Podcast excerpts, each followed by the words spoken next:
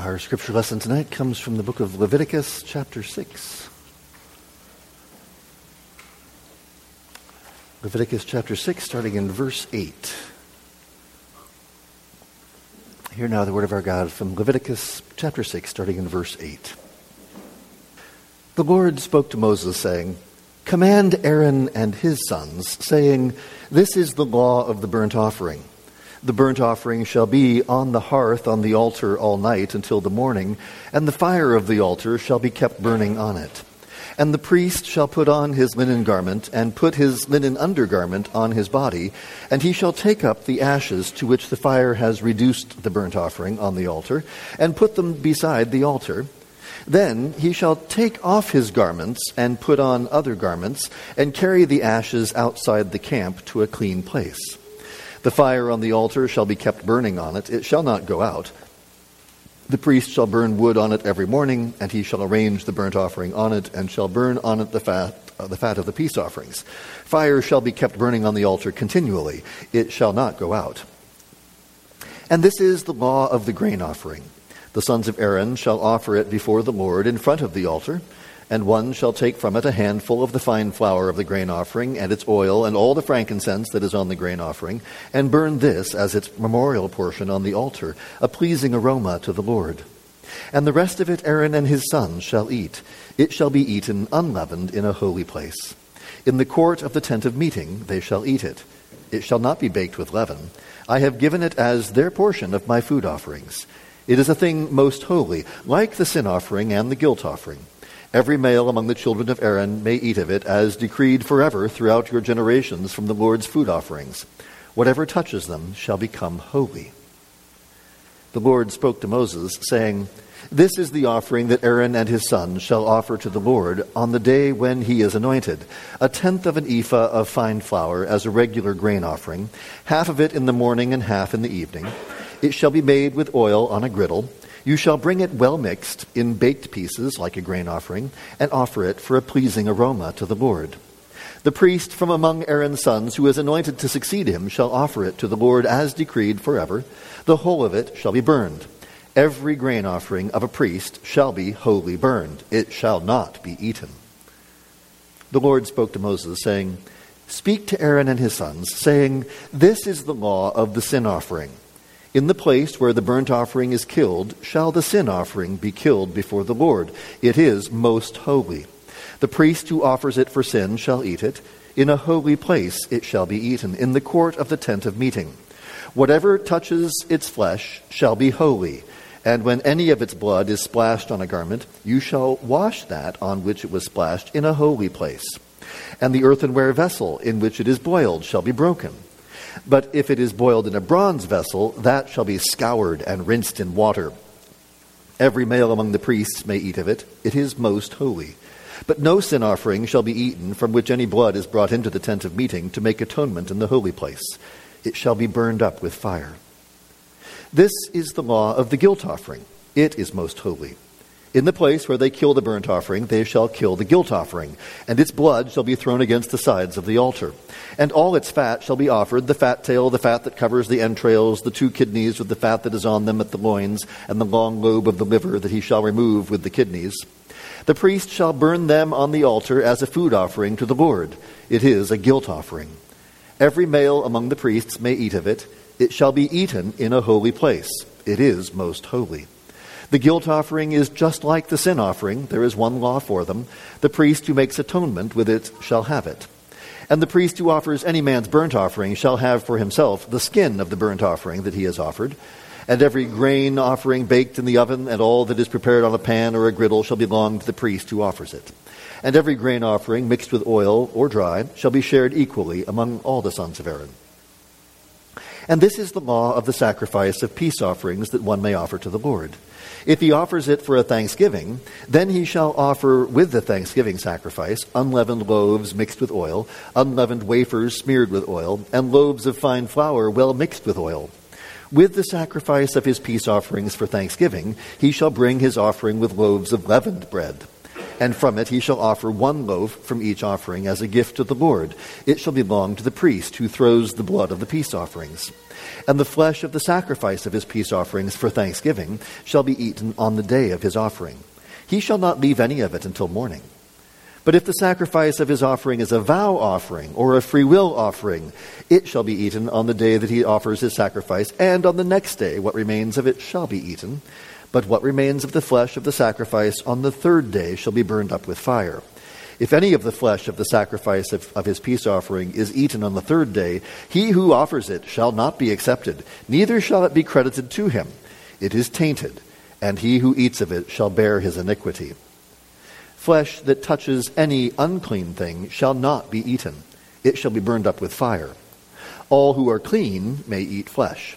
But the person who eats the flesh of the sacrifice of the Lord's peace offerings while an uncleanness is on him, that person shall be cut off from his people.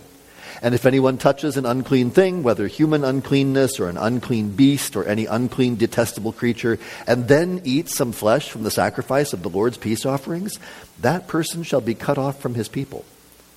The Lord spoke to Moses, saying, "Speak to the people of Israel, saying, you shall eat no fat of ox or sheep or goat, the fat of an animal that dies of itself, and the fat of one that is torn by beasts may be put to any other use, but on no account shall you eat it.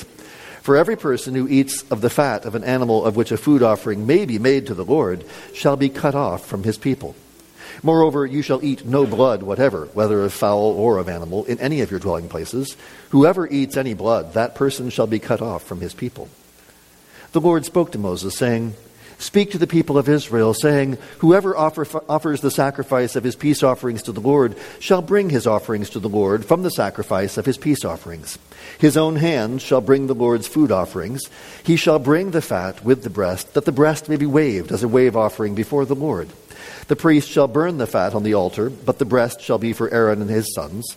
And the right thigh you shall give to the priest as a contribution from the sacrifice of your peace offerings.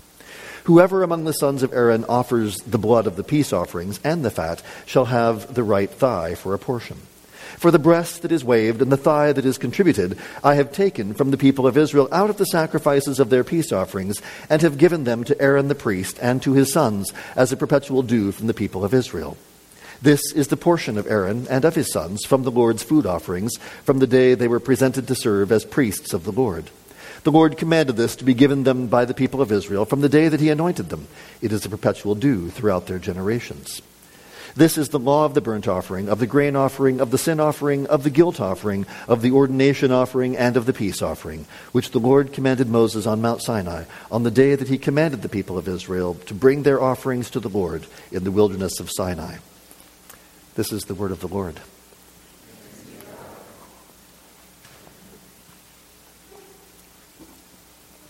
As we go through these regulations for worship, we should at least note that God really cares how he is worshiped. He goes into great detail on all of these things. When it come, when you come, when you, when you come into the presence of a holy God, it does matter how you come.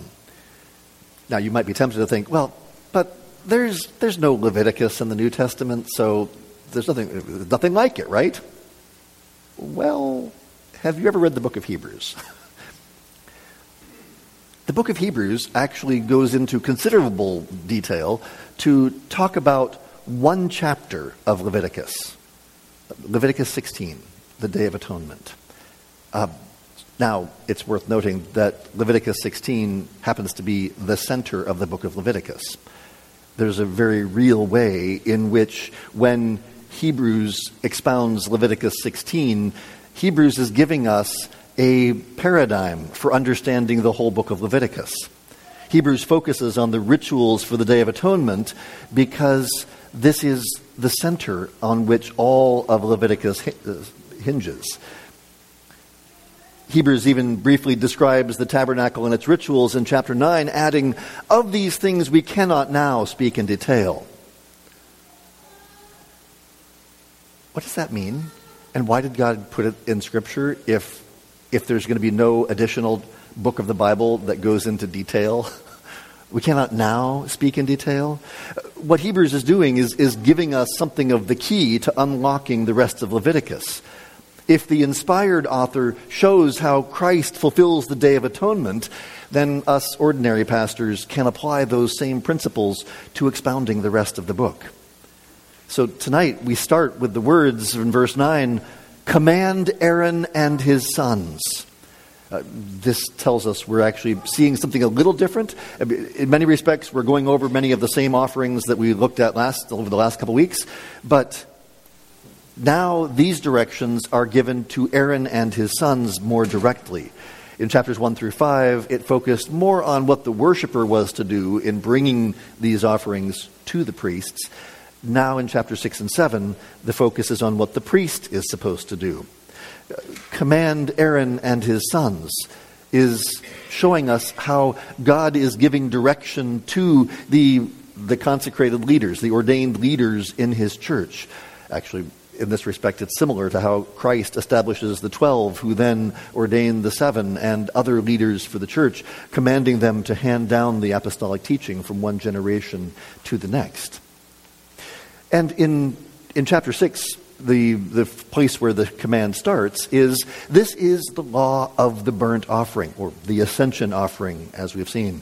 Uh, the burnt offering, or the ascension offering, is the foundation for the whole sacrificial system.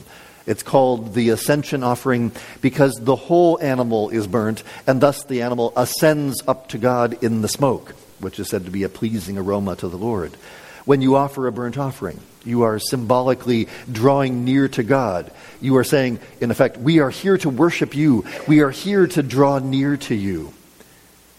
The word translated offering is the word korban, which means to draw near. And the so the, the burnt offering is quite literally an ascent, drawing near to God. That's what I mean, what, what in our what our English what in, the English reads burnt offering. The Hebrew would read an ascent drawing near to God, or drawing near. Uh, that's what this is. That's what the burnt offering is all about. Now, here in verse nine, we are told that the evening burnt offering would be left on the altar all night, and in the morning, the priest would carry the ashes out of the camp to a clean place. Uh, Needless to say, trash heaps in the ancient world, like in the modern world, uh, would generally be unclean places. But the, the ash heap from the altar must be a clean place, because the, the ashes from the Lord's holy offerings should not be dumped unceremoniously. So notice that the priest must change his clothes when he leaves the tabernacle. His priestly garments are holy. You may you may have noticed that, that anything that uh, the, the blood touches becomes holy. So therefore, anything that you're wearing while you're while you're engaged in your priestly service is holy and must remain in the the holy place. And so, if you're going to go out of the holy place, you must you must change your clothes. So the priest would take the ashes off while he's wearing his priestly garments, because he's dealing with holy things. And now he's got them in the container to take them out. So now then, then he'll go change his clothes, put on his ordinary clothes, take that out of the tabernacle to a clean place, dump them, and then return. To, and when he comes back, then he changes back into his priestly garments again.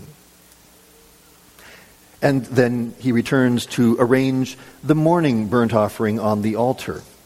The morning burnt offering was then the foundation, quite literally, of the other offerings, which would be burnt on top of it. And actually, if you think about the way the whole, the basically it would be a whole day's ashes that will wind up being taken out at the, the following morning.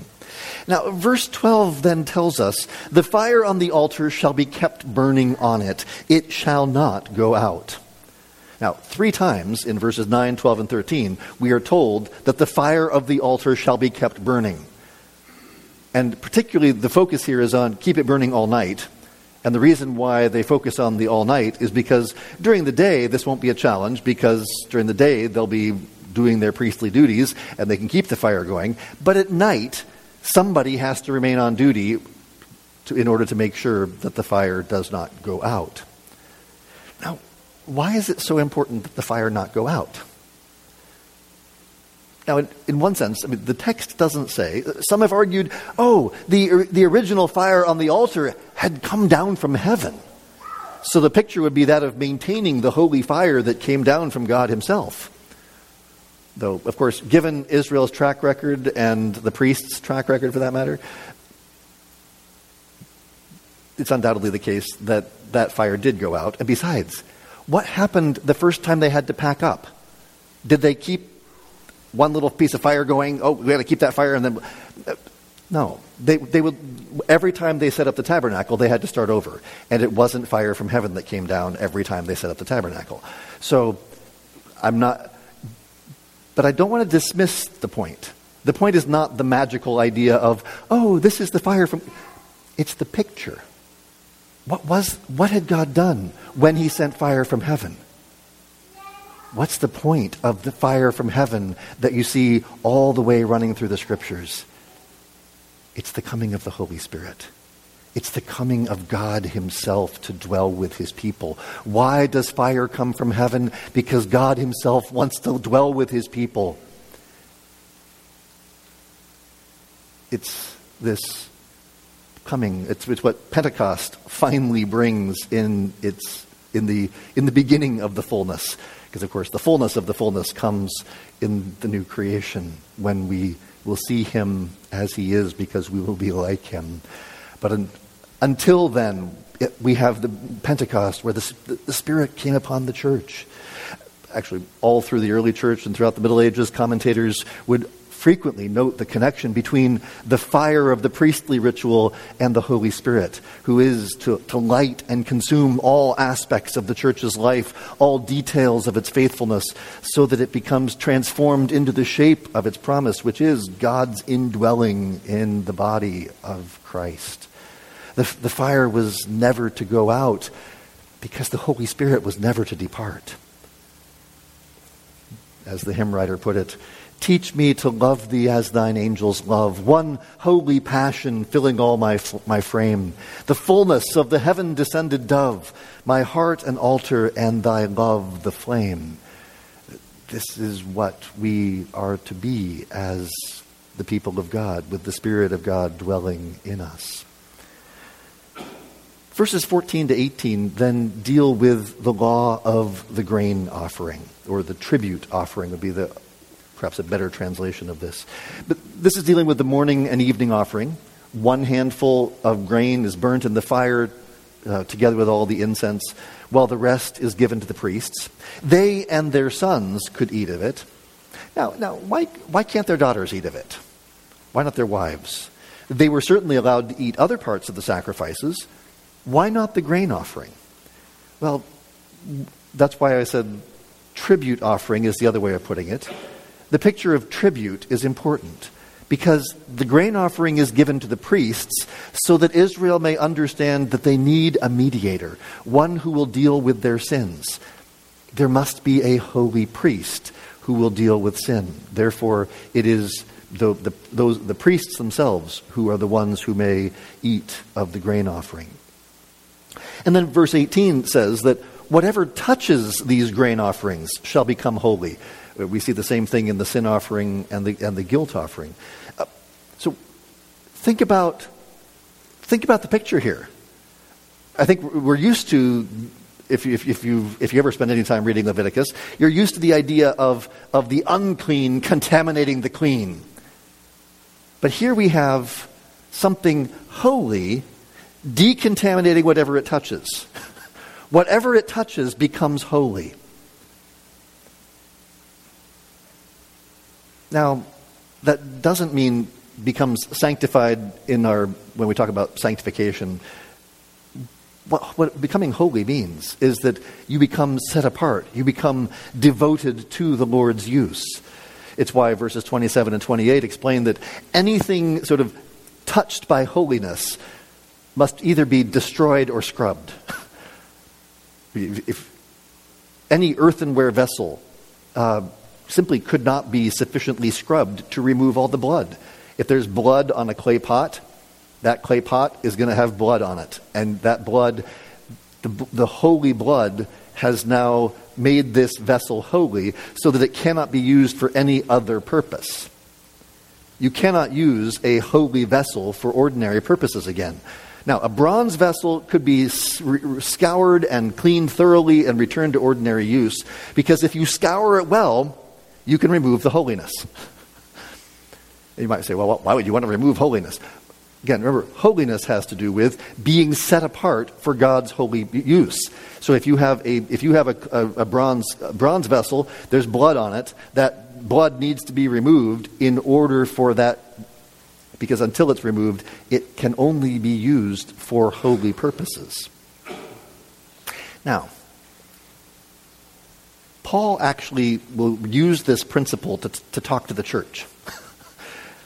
In First Corinthians seven, he says that the believing spouse sanctifies the unbelieving spouse so that your children are holy.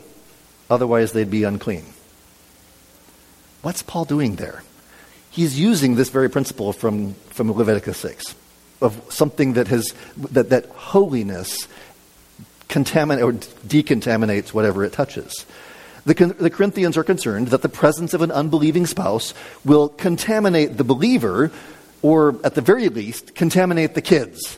That if believer and unbeliever come together, have children, because of the presence of an unbeliever, therefore these kids will be unclean because unclean contaminates the clean. And Paul says, no, no, no. It's the other way around. And especially in Christ, the holiness of Christ decontaminates the unbeliever so that your children are holy.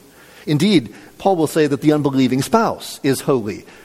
Not that the unbelieving spouse is sanctified and going to heaven there. But, but no, it, when he says is holy, he's saying has been decontaminated for the purpose that your children might not be contaminated by um, the uncleanness of unbelief. Now, so the, in that sense, for Paul, he says it's that the the holiness of the Christian is very much like the holiness of Christ. Because after all, what happens every time Jesus touches the unclean? Does Jesus get contaminated? I mean, the Pharisees the Pharisees were, were, were an awful bunch. They were, they were wrong about many things. But one thing you'll never see them saying, you'll never see them saying that Jesus became unclean from touching the unclean. It's, you don't find it anywhere in the New Testament. Why not? Because the testimony of their senses was pretty obvious. When Jesus touches the leper, the leper becomes clean. They can't argue that, oh, well, Jesus must be unclean because he... They'll say he does it by the power of Beelzebul, but they won't say he became unclean. They'll, they'll say he's wicked, but they won't say he's unclean, because they, they see he just decontaminated that person. And in the same way, Paul says that the presence of the believing spouse decontaminates The, un, the unbelievers, so that the unbelieving spouse becomes holy in this sense of the term. Now, um, Paul doesn't continue the illustration to the next step, but I think the next there's a, there's a, if you just think about what's supposed to happen to this vessel, there are only two options: either this holy vessel, namely the unbelieving spouse, this holy vessel, must either be scoured and rinsed, that is, baptized, or destroyed in fire. If the unbelieving spouse does not come to faith in Jesus Christ and be baptized, then they will be destroyed. The unbelieving spouse has an external holiness, not an internal holiness. The outside of the cup has been cleansed, you might say, but not the inside.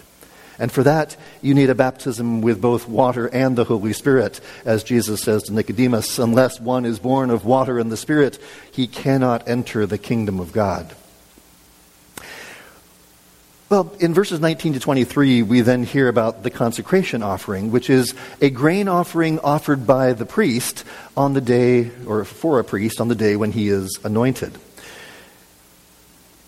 Note that unlike the other grain offerings, The the, the the consecration offering, the, this grain offering for the priest, must be burned entirely.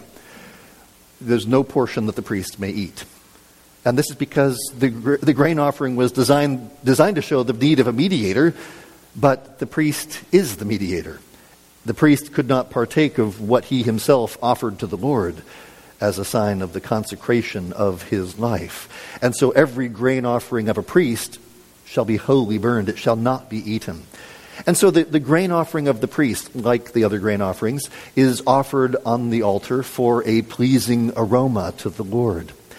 And it's this idea of the pleasing aroma, it's, it's, is the language that Paul uses in Second Corinthians two when he speaks of how we are the aroma of Christ to God among those who are being saved and among those who are perishing, to one a fragrance from death to death, to the other a fragrance from life to life. After all, Christ himself is the grain offering. He is the living bread, the true bread who came down from heaven. And because Christ is that true bread which came down from heaven, Paul also says that we who are united to Christ become one body, one loaf with him. So we also become in him the grain offering, a pleasing aroma to the Father. This is where, when you th- just... What what? It's, I find it fascinating how regularly all of these Levitical offerings get referred to, whether directly or indirectly, throughout the New Testament. The apostles are assuming that they're, they're, those who they're writing to, those who are hearing them, you, you, you may you may not always realize it when they're doing it, because, like many of their original hearers, many of the original hearers didn't necessarily know the details of the book of Leviticus all that well. But as you start to see, wow, the apostles are regularly re- referring to these offerings. And it helps us to see who Jesus is. Just in the same way that seeing the offerings in the light of Jesus helps us understand what the offerings were doing, also seeing Jesus in the light of these offerings helps us understand what Jesus was doing.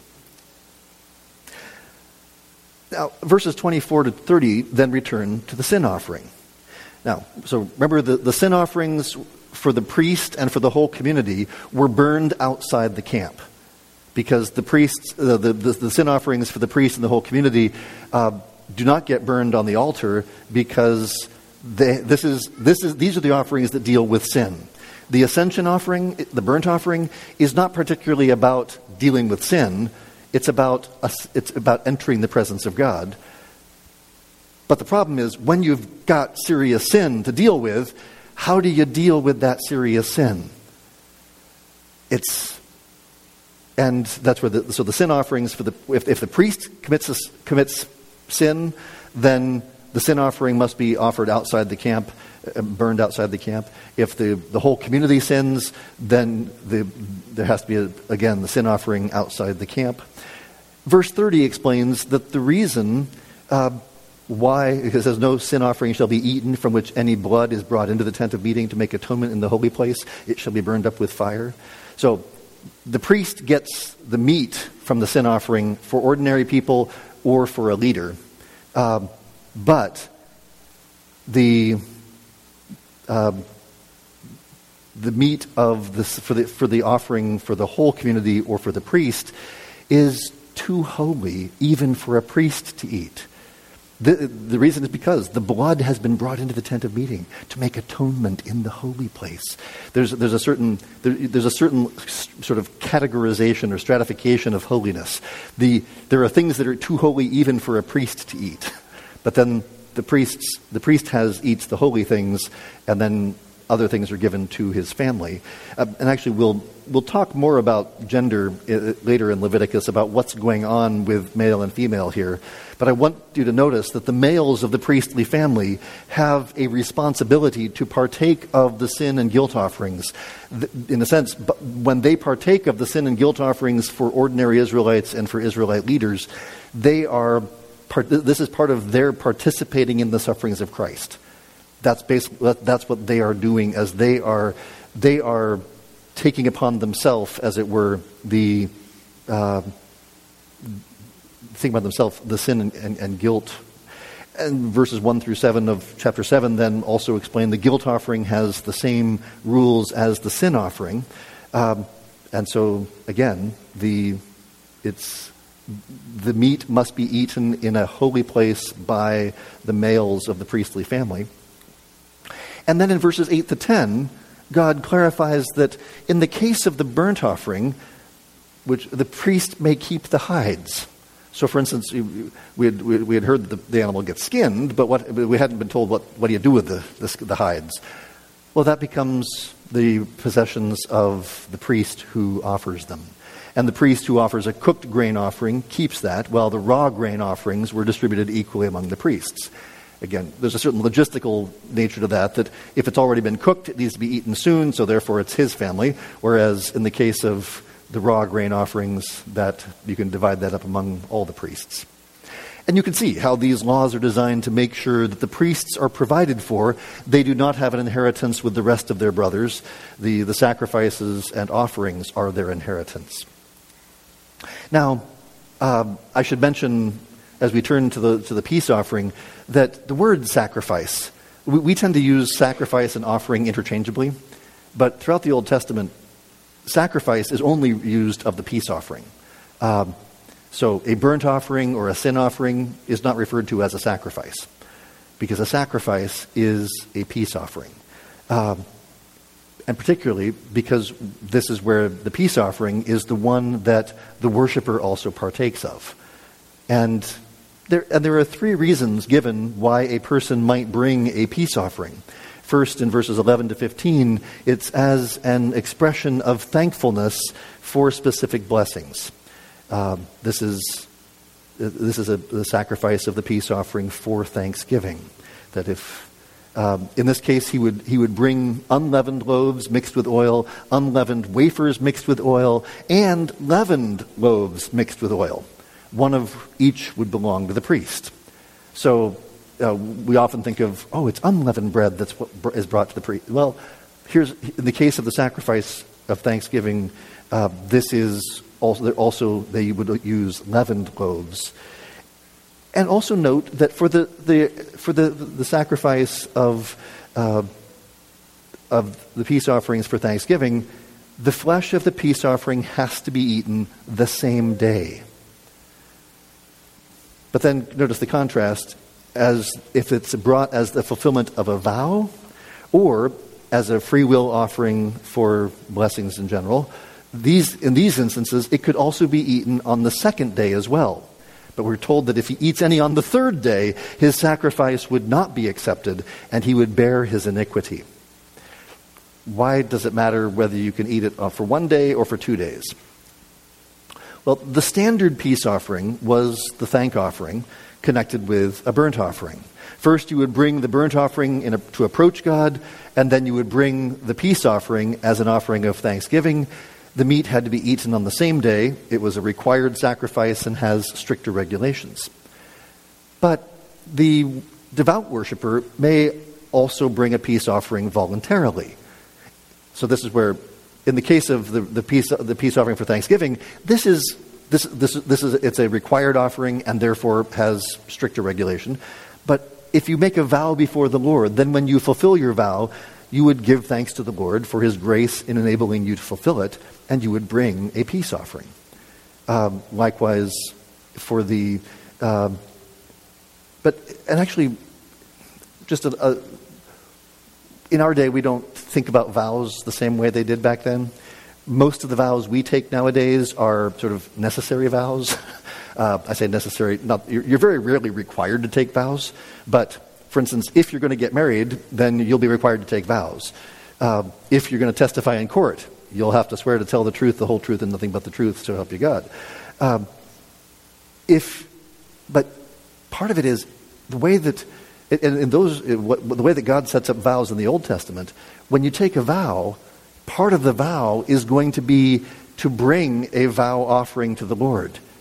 So there's going to be, it, it, it's it's it's sort of, in some respects, it's a bigger deal. Um, and, but it's also tr- the case, in Deut- Deuteronomy twenty-three says that if you refrain from vowing, you will not be guilty of sin. But if you do make a vow and don't perform it, then you're guilty. So the, the Israelite could bring a peace offering simply out of his gratitude for God, which is a free will offering. Or in the case of a vow, he could bring a vow offering. But in either case, since the sacrifice was not required, there is less regulation, you might say. You could you could eat meat on the second day. And, and part of part of what God is doing here is also saying, because you might say, why does it matter how, when, when it gets eaten? Well, if it's required that it gets eaten the same day or even the next day, then you'll be there's a, there's a little incentive given to you to in, to include more people with you, because when uh, there's going to be it, it's it's it's one of the it's one of the consistent refrains in the, the Mosaic Law that you be concerned for the the poor, the widow, the orphan, and so ha- being able to provide meat for those. Hey, if you, if we don't eat it today or tomorrow, it'll go bad. It'll not. Literally go bad, but in the in it, before God it will go bad, um, and so therefore you don't um, you don't let it go unclean. Also, um, verses nineteen to twenty-one then give further details to explain how this works. If the flesh of the peace offering touches something unclean, then it is contaminated, and it shall not be eaten. Also, those who are ceremonially unclean should not partake of the peace offering. The one who is unclean, who partakes of a peace offering, must be cut off from his people. So if you, if you touch something unclean and you don't go through the ritual for cleansing, then if you eat the Lord's peace offering, you'll be cut off.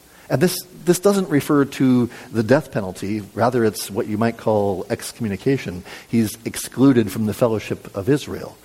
And while it's not stated directly here, if you think back just a couple chapters to the sin offering, it actually that's what you have to do. If you have if you have sinned with respect to the Lord's holy things, the guilt offering is an appropriate response. You need to bring a guilt offering to God to say, I have I I I partook of, of holy things while I was unclean. So if if one who was cut off from his people could be restored if he brought a guilt offering. Now, and you can you can see how Jesus deals with this in the New, in the New Testament. Jesus regularly shows mercy to sinners, but he's quite severe with the Pharisees and those who are high-handed in their treatment of the helpless. There's a way in which Jesus deals with with the uh, the weakness of people in one way, but he but the willfulness of others, he deals quite severely with them. Verse, verses twenty-two and following then repeat the prohibition against eating fat and blood. Now, notice here we shift back to speak to the to the people of Israel. So we've, in a sense, we've concluded the the section for Aaron and his sons. I, it's just it's such a short section that I include it in this sermon because it's actually weaving together some final admonitions to the people of God as they think about these sacrifices. Because God had said back in chapter three that the fat belongs to God, so you shall not rob God by eating what belongs to him. Uh, and then blood is off limits as well. The life is in the blood, and God wanted his people to respect life in all creatures. And then in verses twenty-eight to thirty-four, Moses is instructed to tell the people of Israel that whoever offers the sacrifice of his peace offerings to the Lord shall bring his offering to the Lord from the sacrifice of his peace offerings. Uh, in the discussion of the peace offering in chapter three, it said merely that the worshiper partook of the peace offering. Now we discover that the priests also partake of the peace offering. So if you think about the, the logic of the, the burnt offering, the grain offering, and the, and the peace offering, the, the burnt offering, the whole animal is consumed in the fire. In the grain offering, part is burned in the fire, part goes to the priest. In the peace offering, part is burned in the fire, part goes to the priest, and the rest is eaten by the worshipers. The logic of these three offerings, which were designed to go together, is designed to show we can only come to God through through the offering, but then we come to God through a mediator, the priest, and we come to God together as his people and partaking of the sacrifice together. And that's where you can easily see how our Lord Jesus Christ is the priest through whom we come to God, and he is the sacri- he's he's all of the, the offerings and sacrifices together.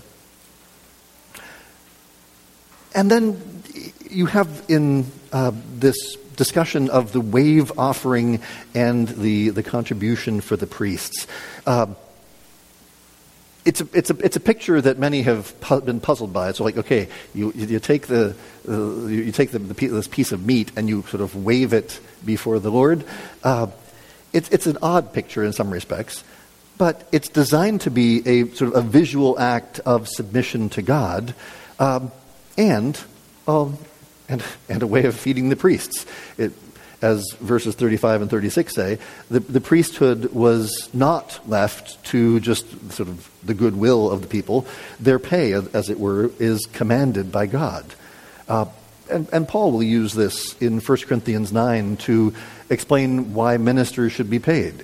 And he says, "Do you not know that those who are employed in the temple service get their food from the temple, and those who serve at the altar share in the sacrificial offerings? In the same way, the Lord commanded that th- those who proclaim the gospel should get their living by the gospel." In a sense, you could say the, the details of Old Testament economics have changed, but the, the basic principle remains the same. And I'd like to I'd like to close. Actually, if you turn over to Romans fifteen. Because Paul, as he's as, is, as Paul's talking about how how we should think about sort of, I know some people some people struggle a bit with paying pastors. How, why is that connected to the priesthood? Well, listen to how Paul says this in in Romans fifteen, uh, in starting in verse fourteen. He says, "I myself am, am satisfied about you, my brothers, that you yourselves are full of goodness, filled with all knowledge, and able to instruct one another. But on some points I have written to you very boldly by way of reminder, because of the grace given me by God, to be a minister of Christ Jesus to the Gentiles in the priestly service of the gospel of God, so that the offering of the Gentiles may be acceptable, sanctified by the Holy Spirit." Paul actually talks about his ministry as a priestly service of the gospel of God. That there is there's a way in which what he's doing is this is the in order that the the offering of the Gentiles may be acceptable, sanctified by the Holy Spirit.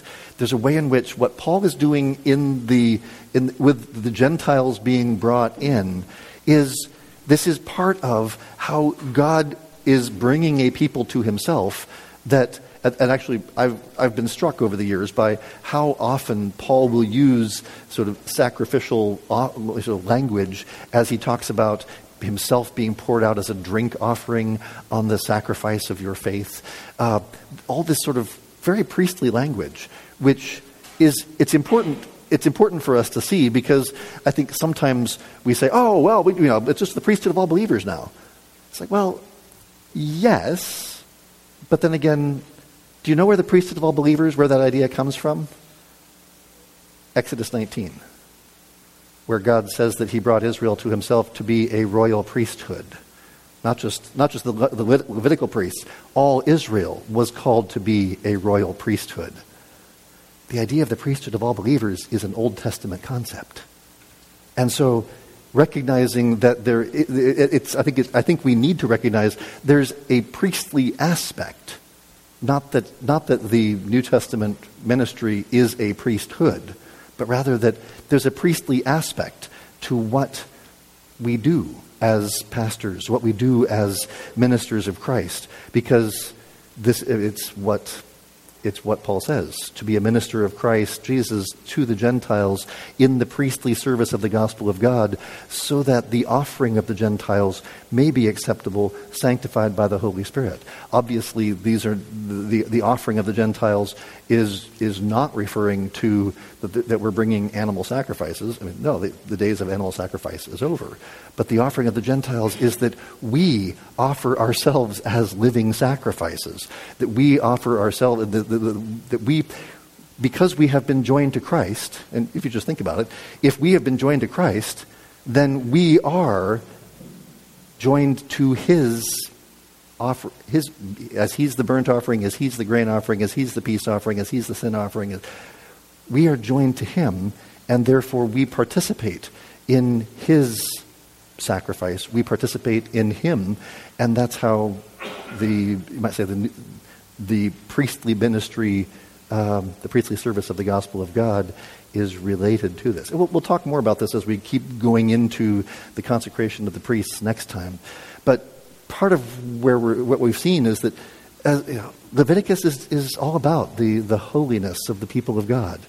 And you can't really talk about holiness until you have dealt with sin. And so Leviticus starts with the offerings and sacrifices and goes on to talk about holiness because of what God has done for you in the offerings. Now we live before him as his holy people.